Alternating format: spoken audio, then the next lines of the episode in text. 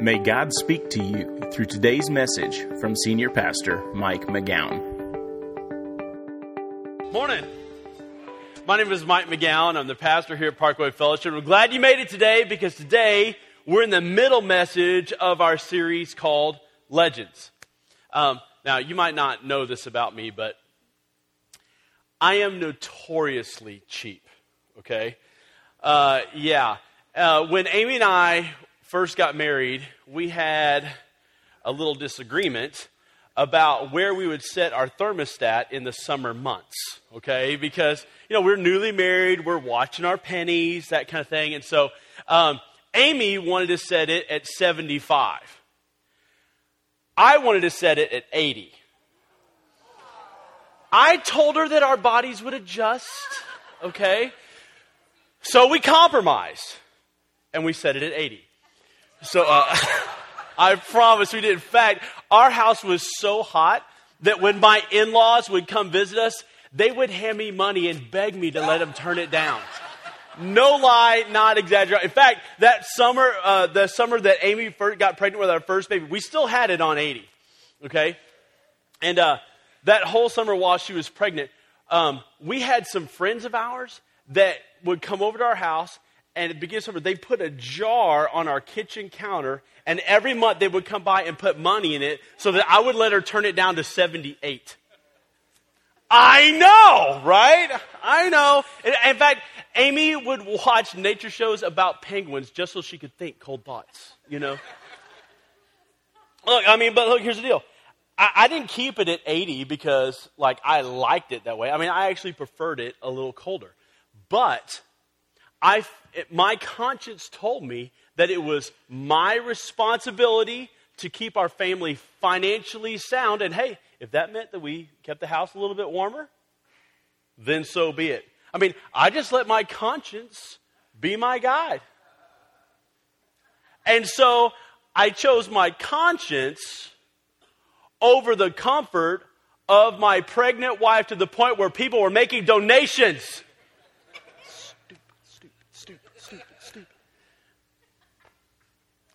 And it all goes back to this, you know, widely accepted legend of let your conscience be your guide.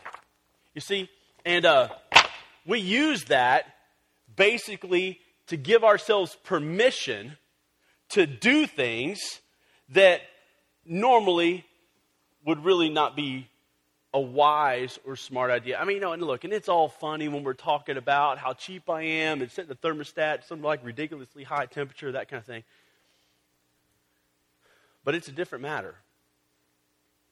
When someone decides to walk out on their marriage or walk out on their kids because they say that they're in love with someone else and they have a clear conscience because surely God just wants them to be happy. It's an entirely different matter when someone has no intention of keeping their word and doesn't mind breaking a law or two just to get the deal done or to close the sale because, you know, hey, I mean, that's how business gets done nowadays. Or what about the person that's a functional alcoholic or a recreational pot smoker who is who will boldly defend their right to relax and hide behind the fact that, like, well, you know what? I'm just, I'm not hurting anybody.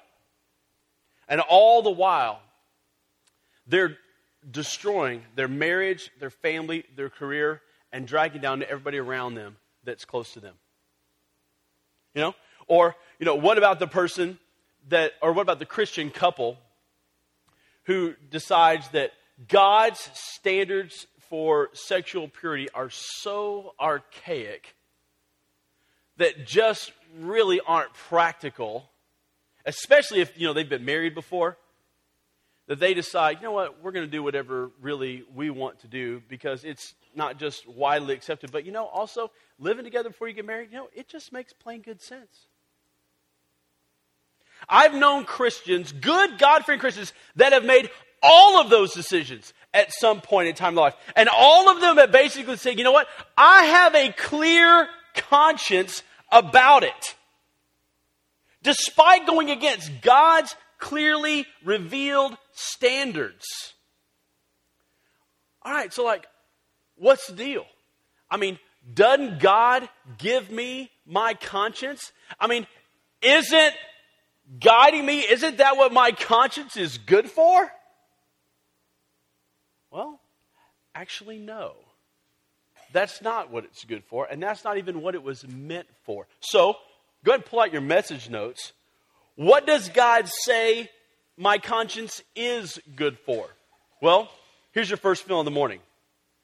My conscience is good to warn me, but not to guide me. My conscience is good to warn me, not to guide me. I want you to look at these first couple verses. Um, let me give you the background. David, same guy who killed Goliath, okay, is not yet king. In fact, he is on the run from Saul, the guy who is currently king, because Saul is trying to kill him. Okay? And so while he's hunting David, Saul decides to go into a cave to, you know, relieve himself because, you know, apparently it's been like a really long chariot ride. Um, but what he doesn't know is that David and his men are in the back of the cave. And so David's men urge him, like, hey, now's your chance. Sneak up and kill Saul. But instead, David decides to sneak up behind Saul and cut off the corner of his robe. You know the part song, cut off the corner of his robe without him knowing, because he's going to show it to him later to say, Hey, Saul, I had the chance to kill you, but I didn't do it. But now look what the Bible says in 1 Samuel chapter 24. Check it out. It says, Afterward, after he cut off the little piece of his robe, David was conscience stricken. Circle that. Conscience stricken for having cut off a corner of his robe. He said to his men, The Lord forbid that I should do such a thing to my master, the Lord's anointed, or lift my hand against him, for he is the anointed of the Lord. David knew that he should not raise his hand against God's appointed leader, even to the point of just cutting off a little corner of his robe. And his conscience was guilt ridden. So look, David's conscience was a good warning device when he did something wrong. But here's the problem our conscience only tells us when we've done something wrong, it doesn't guide us to know right from wrong. Look at this next verse. Look what the Apostle Paul says. In 1 Corinthians 4 4, he says this. He says, my conscience is clear, but that does not make me innocent. Underline that part. But that does not make me innocent. It is the Lord who judges me. What? Right, seriously? I mean, Paul, one of the greatest people of all time to ever follow Christ, he wrote more of the New Testament than any other single person. He's saying that he's got a clear conscience, but that doesn't make him innocent. Why? Because he knows that the God given purpose of a conscience is not to tell him right from wrong, but to warn him when he violates right from wrong. That's what he's saying. And, and who is it that decides our standard of right and wrong? We do. We do. We decide what standards we're going to follow. Now, look, don't misunderstand. For the Christ follower, the standard of right and wrong is supposed to be the Bible. This is supposed to be the standard of right and wrong. But some Christ followers choose to obey parts of the Bible. And honestly, they just flat out ignore other parts. The parts they ignore, they think, well, you know what, that's just old fashioned. Or, you know that's just not very practical. Or, I just don't think that's really going to be, that's not really going to work out for me. Or, that's not going to work in our day and age. And so they just choose to ignore those parts. And so, in that sense, they have set their own standard for what is right and what is wrong. And that, that's what we're getting at here. Look, and, and their consciences at that point only bother them when they violate their standard for what they have set what's right and wrong. And Paul, Paul understands that. He understands all this. And so he says he doesn't even trust his own conscience to determine right and wrong. So even if he has a clear conscience, like, I mean, that doesn't necessarily make me innocent. That's what he's saying there. Because he knows that conscience is a terrible guide, but it's a great warning device. This is why this whole idea of, like, let your conscience be your guide is such a terrible lie. Because our conscience was never intended by God to be our guide to determine what's right and wrong. It was intended to warn us when we violate that standard of right and wrong. Okay. Well, like now, what do I do? So, what's the deal? Well, there's a couple things that you can do. Here's the first. Number one, I need to ask God to soften my conscience where it's been calloused. I need to ask God to soften my conscience where it's been calloused. Look at this next verse. In uh, 1 Timothy 4, first three verses, the Spirit, that's the Holy Spirit, by the way, the Spirit clearly says that in later times, some will abandon the faith and follow deceiving spirits and things taught by demons. Such teachings come through hypocritical liars. And underline the last part, whose consciences have been seared as with a hot iron. These people have said, it said, the Bible says that their consciences have been seared as with a hot iron. What does that mean? It means that they have violated their conscience so many times that they no longer feel anything when they do something wrong. And so they've become hypocritical liars, pretending to follow God. They're not following God because their consciences have been totally seared, their consciences have been calloused. Look, when you ignore your conscience, it becomes calloused, uh, like it's been seared with a hot iron. It becomes calloused to it, you become callous to its warnings. I mean, come on. I mean, you know this to be true. In fact, probably everybody in this room remembers one time when you did something and you knew it was wrong when you did it. And after it was over, you were guilt stricken. I mean, you had a guilty conscience. But the next time you did it, you felt a little bit less guilty. And the next time you did it, you felt even a little bit less guilty. Until finally, you didn't feel guilty at all. That's the scenario. I mean, because what's changed?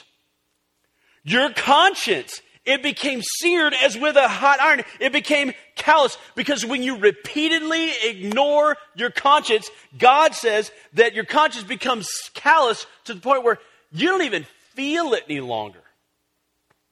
For example, men, the first time you looked at pornography, oh, man, you were probably conscience stricken. Your conscience probably went off like a siren. But the more you looked at it, the less your conscience bothered you. Until the point where just doesn't bother you anymore. It just doesn't affect you anymore. And the only time you feel guilty is when someone comes along, like maybe in a sermon, and holds up that standard of right or wrong, and that fresh look at that standard brings back that guilty feeling for just a few moments. And here's the deal if you don't change and adjust your life to that standard, do you know what happens? Your conscience becomes calloused even more. That callous gets harder, not softer, if you don't make that kind of a change. And so, you know, for us, you know, whether it's lying or talking about other people when they're not around or daydreaming about someone that you're not married to, or sleeping with someone that you're not married to, or cursing or breaking promises, or losing your temper, or drinking too much. You know, I mean, whatever it is, you've done it so much that you just don't feel that bad about it anymore, your conscience has become calloused. It's become calloused. Now, for the Christ follower, let me say this for a second. The Holy Spirit helps you because you Your, you have set yourself to your own standard of right and wrong. But the Holy Spirit is set to God's standard of right and wrong. And so when you violate, as a Christ follower, when you violate one of God's standards, the Holy Spirit pricks your conscience. But if you don't adjust your life and make a change to move towards God's standard, do you know what happens? You quench the Holy Spirit in your life to the point where you won't hear him anymore. That he, you won't feel it when he pricks your conscience because it's become so calloused. So, what do you do? The first thing you do is you pray. You pray. You pray and you beg God to remove that callous, to soften your heart again, to let you feel again, so that you can feel the Holy Spirit and hear the Holy Spirit. And you beg God to do that. And look, it might, you might have to pray that kind of a prayer every day for a week, maybe even two. But you beg God to do it. And do you know how you can tell when that con- when that callus has been removed or is being shaved off and being removed? It's when you get close to violating that standard you feel it again. You feel that little twinge of guilt. You can feel your conscience. You can feel the Holy Spirit, Spirit pricking your conscience to remind you, ah. And it's at that point, it's critical that you readjust your life to fit that standard. It's crucial in that moment that you do that. And you basically you pray until you feel again. You pray until until it breaks your heart again to violate that kind of a standard. But simultaneously, at the same time, you have to do a second thing, okay? Number two is this I need to readjust my standard of right and wrong to match the biblical standard. I got to readjust my standard of right and wrong to, re- to match the biblical standard. I mean, see, part of our problem is that it very well might be that our standard of right and wrong has moved away from the biblical standard, or maybe it never matched the biblical standard to begin with. All right? Um, and so remember, your conscience doesn't set the standard, it just warns you when you violate it. All right? Look at this next scripture in Acts 24. It says, here's the, the writer, he says this, he says, and I want you to underline this whole first part of the verse. I believe everything that agrees with the law and what's written in the prophets. He's saying he believes everything that's written in the Bible. That's what he's saying. The law and the prophets is just another way of saying the Bible. Verse 16. So I strive to always, and which is circle this part, keep my conscience clear before God and man. What's he saying here? He's saying, with the first part, the part I had you underline, he's saying, look, I have readjusted my life to the Bible. That every time I read the Bible, when I see something in it that my life doesn't line up with, man, I change me. I don't spend my time justifying and rationalize what I'm doing and trying to, you know, justify and rationalize away the Bible because anytime you spend moments justifying and rationalizing, all you're doing is callousing over your conscience. Because you know you're doing something wrong, you're just justifying it. So you're callousing yourself at that point. So he's saying that he ju- uh, uh, adjusts himself, his standard of right and wrong, to the Bible. And once he makes that type of an adjustment, he does everything he can to live clear with God and with anybody who he's offended. That's what he's saying. That's what he's getting at here, okay? That's amazing. I mean, like, that's huge. Uh, and maybe that's what you need to do. Maybe you need to make a commitment to say, you know what? Every time I read the Bible, or whenever I read the Bible, if I see an area of my life that doesn't fit this, then I'm going to readjust my life to fit the Bible and not rationalize or justify or just ignore the Bible because I already like my life. Now, honestly, you'd think that every Christ follower would do that, wouldn't you? I mean, you think that that would be the standard for every Christian. That when they come across parts of the Bible that their life doesn't match up with, that they would say, Yep, I need to make that change, but they don't. And do you know why they don't? Because when they read part of the Bible that their life doesn't match up with, they, here's what they say. They go, Oh man, you know what? That is such a good idea. Everybody should do that. The world will be a better place if everybody did that. But they themselves don't do it. Do you know why? It's because this. It's because when you generalize about the world, you don't personalize about yourself. Let me say it again. When you generalize about the world, you don't personalize about yourself. And so it never really filters down into your own personal life. It's just something, yeah, you know what, the whole world, I mean, everybody should do that. And, I mean, have you ever done that? Have you ever been in this room and we've read something or we've said something or, you know, God's spoken about something and you said to yourself, you're like, oh man, that's right. Everybody should do that. But you're not doing it? Or maybe you're only like half heartedly doing it? Let me give you a couple examples, you know, just in case you're not feeling convicted enough this morning about lots of other things. Um, let, let's, let's just talk about, for a second, let's just talk about reading your Bible, okay? Let's talk about that. You know, God asks us to read the Bible every day, and reading the Bible is something that everyone should do, and no one is above reading the Bible. In, and, and the example we're going to look at, no one is above reading it, including the king. And so, look what God says even to the king about reading the Bible. In Deuteronomy 17 19, it says, He, that's talking about the king, he is to read it all the days of his life so that he may learn to revere the Lord his God and follow carefully all the words of this law and these decrees. Now, I mean, we'd all agree. Everybody in the world would be better off if they read the Bible every day, right? But if you made a commitment to read your Bible every day, and when you don't read it, does your conscience bother you? Or do you just treat it like a chore that you just, oh, I, I, I skipped doing that today, like making up your bed? I didn't make up my bed today. Oh, I'll just do it tomorrow. Do you treat it like that?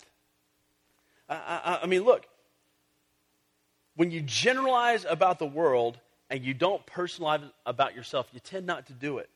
So you have to make this commitment for yourself. I mean, how in the world are you going to realign your life with the Bible if you're not even reading the Bible, right? Make sense? All right, let's talk about another one. Here's another one. Let's talk about tithing. Tithing is just simply giving the first 10% of your income to God every single time you get paid. That's all it is. But, and look what the Bible says. In um, Malachi 3.10, the Bible says this. Says, bring the whole tithe into the storehouse. He's talking about the storehouse of the temple, the storehouse of the church. That there may be food in my house. Test me in this, says the Lord Almighty, and see if I will not throw open the floodgates of heaven and pour out so much blessing that you will not have room enough for it. And, and some people think, oh, yeah, man, people should tithe. Absolutely. I mean, think about all the good the church could do in the world if everybody did this. And God will provide for those people who tithe. But in reality, you don't trust God with 10%. Or those people who say that, they don't trust God with 10% of their income. They don't trust that God's going to provide for them. And some people, they give, but they don't tithe. They don't give that full 10%. So, you know what? Let me do this. I, I like to do this um, about once a year. About once a year, I like to give what I call a tithe challenge. And here it is. Because I absolutely believe God's word that when God says, test me in this, that he'll provide for you, that if you will take him at his word and you will test him, he will provide. So here's the tithe challenge. And that's this. If you will tithe to this church, if you'll tithe, that is 10% of your income, not 8%, not 9%, not 9.9%, 10% of your income every time you get paid, if you'll give it to God, And you'll do that for three months. At the end of three months, if you can tell me that your life is not better off, I'll refund every penny, no questions asked. Money back guarantee, baby. It's God's promise. I believe it enough to offer you the challenge. Do you believe it enough to take it? Three months, 10%. And if you, at the end of three months you don't believe that your life is better off in whatever capacity, then I'll refund your money. No questions asked. Would you take that challenge? Because look, the question is, you know, are you willing to adjust your own standards of right and wrong basically to God's standard? And this whole idea of, you know, let your conscience be your guide, that's a terrible way to live because your conscience was never intended to be a guide. It's intended to be a warning device when you violate the standards of right and wrong that you've adopted for your life. And for the Christ follower, this is to be the standard. And if you and I would adopt this standard, that every time we read it, if there's something in our life that doesn't match up with this, if we would uh, make the adjustments in our life to match this, instead of trying to justify or rationalize or explain away or to, you know, um, discount this, if we would make adjust our lives to match this, you know what will happen? It'll bring a whole lot more freedom to your life. You could be free of some addictions or some habits that you have been a slave to for who knows how many decades. It could, it could bring such a sense of relief to a guilty conscience. It, it, it could bring you to the point where you can feel God working in your heart and life again because He's removed that callus. Because you've asked Him to, and you haven't recalced it back over. You would be at a place in your life where God could use you to accomplish something great in our world because you're the kind of person that God wants to use because you've made yourself usable. Because you're not letting your conscience be your guide, you're letting God be your guide. Now, here's what I want you to do I want everybody to pull out your connection card. I want you to hold it right next to your sermon notes. And on the card and on the notes, the next step or steps you want to take. I want you to check them on the card because you're going to turn this in, but I want you to check them on the notes so you can remember what you've committed to. I want everybody to do this. Don't just let somebody else do it for you. You make your own commitments. Here's number one I will pray diligently and will ask God to soften my conscience where it's been calloused. Do you need to do that? Do you need to ask Him? Spend some time just begging Him to soften your conscience. Number two, I will change at least one area of my life that I know God wants me to change. I mean, you already, know, I don't even have to tell you what it is. You already know. Because you've been sitting there wrestling with it for the past 20 minutes. That's how you know. Would you be willing to make that change? Next, I commit from this point forward, whenever I see a part of my life that doesn't align with what the Bible says, I'll readjust my life to conform to God's standard. Now that is a major commitment. You're basically you're basically saying, God, I'm giving you my yes before I even know what the question is. God, when you, whatever it is you're going to ask me to do, I'm telling you ahead of time, my answer is going to be yes. That's huge. Would you be willing to do that? Next, I commit to read my Bible daily. Now, look, I mean, I know there's, there, there's going to be a, a day or two when you're going to miss. I mean, I get that. But would you be willing to make the commitment of, you know what? If it's good enough for the king, it's good enough for me. I'm going to make a commitment to read this Bible daily. Did you make that commitment? Next, I'll take the three month tithe challenge. If you're not tithing, I mean, and you might be given, there's a lot of people who basically tip. I'm telling you, there's a lot of people who tip. And that, that's a good starting point. But that's not your finishing point. God wants you not to tip, He wants you to tithe. Are you tithing? Would you take the three month tithe challenge? Do you believe? It gets down to this. Do you really believe God and take Him at His word? or don't you? That's what it gets, that's what it boils down to. Would you take the tithe challenge? Hey, it's a money back guarantee. I don't know what else I can do to make it any easier for you. Would you take the three month tithe challenge? Indicate it here on the card because I'm going to send you some emails to help encourage you along the way. So, you know, make sure your stuff's on the front of the card because I can't email you if I don't have that. So check it here and turn it in. Next, I'll memorize Acts 24, 14, and 16. I believe everything that agrees with the law and what is written in the prophets, so I strive always to keep my conscience clear before God and man. Awesome verse. Next one. I want to become a Christ follower for the first time in my life. Look, if you have never asked Jesus Christ to come into your life to forgive you of everything you've ever done, you will never escape a guilty conscience. Because the truth is, you and I are guilty. And the way we have that guilt removed is we ask Jesus Christ to forgive us for everything we've ever done. I did that when I was 11 years old.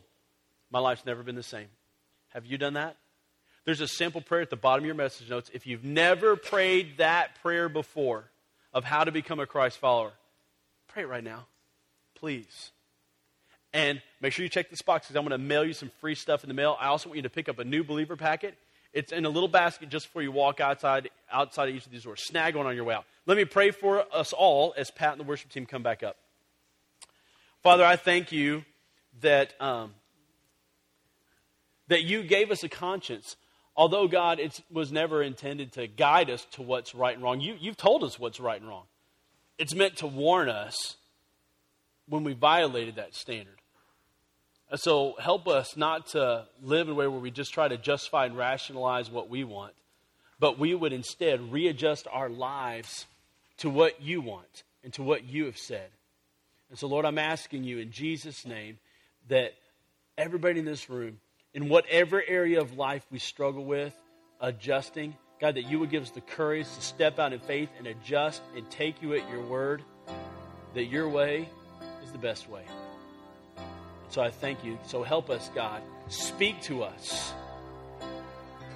and help us conform to your image.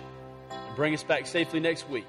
We ask all of this in Jesus' wonderful name. Amen. Thank you for taking the time to listen to this message. For more information about Parkway Fellowship, find us online at parkwayfellowship.com or facebook.com slash parkwayfellowship. You can also download our mobile app for access to the most recent messages, video content, and much more. It is available both in the Apple App Store and Android's Google Play.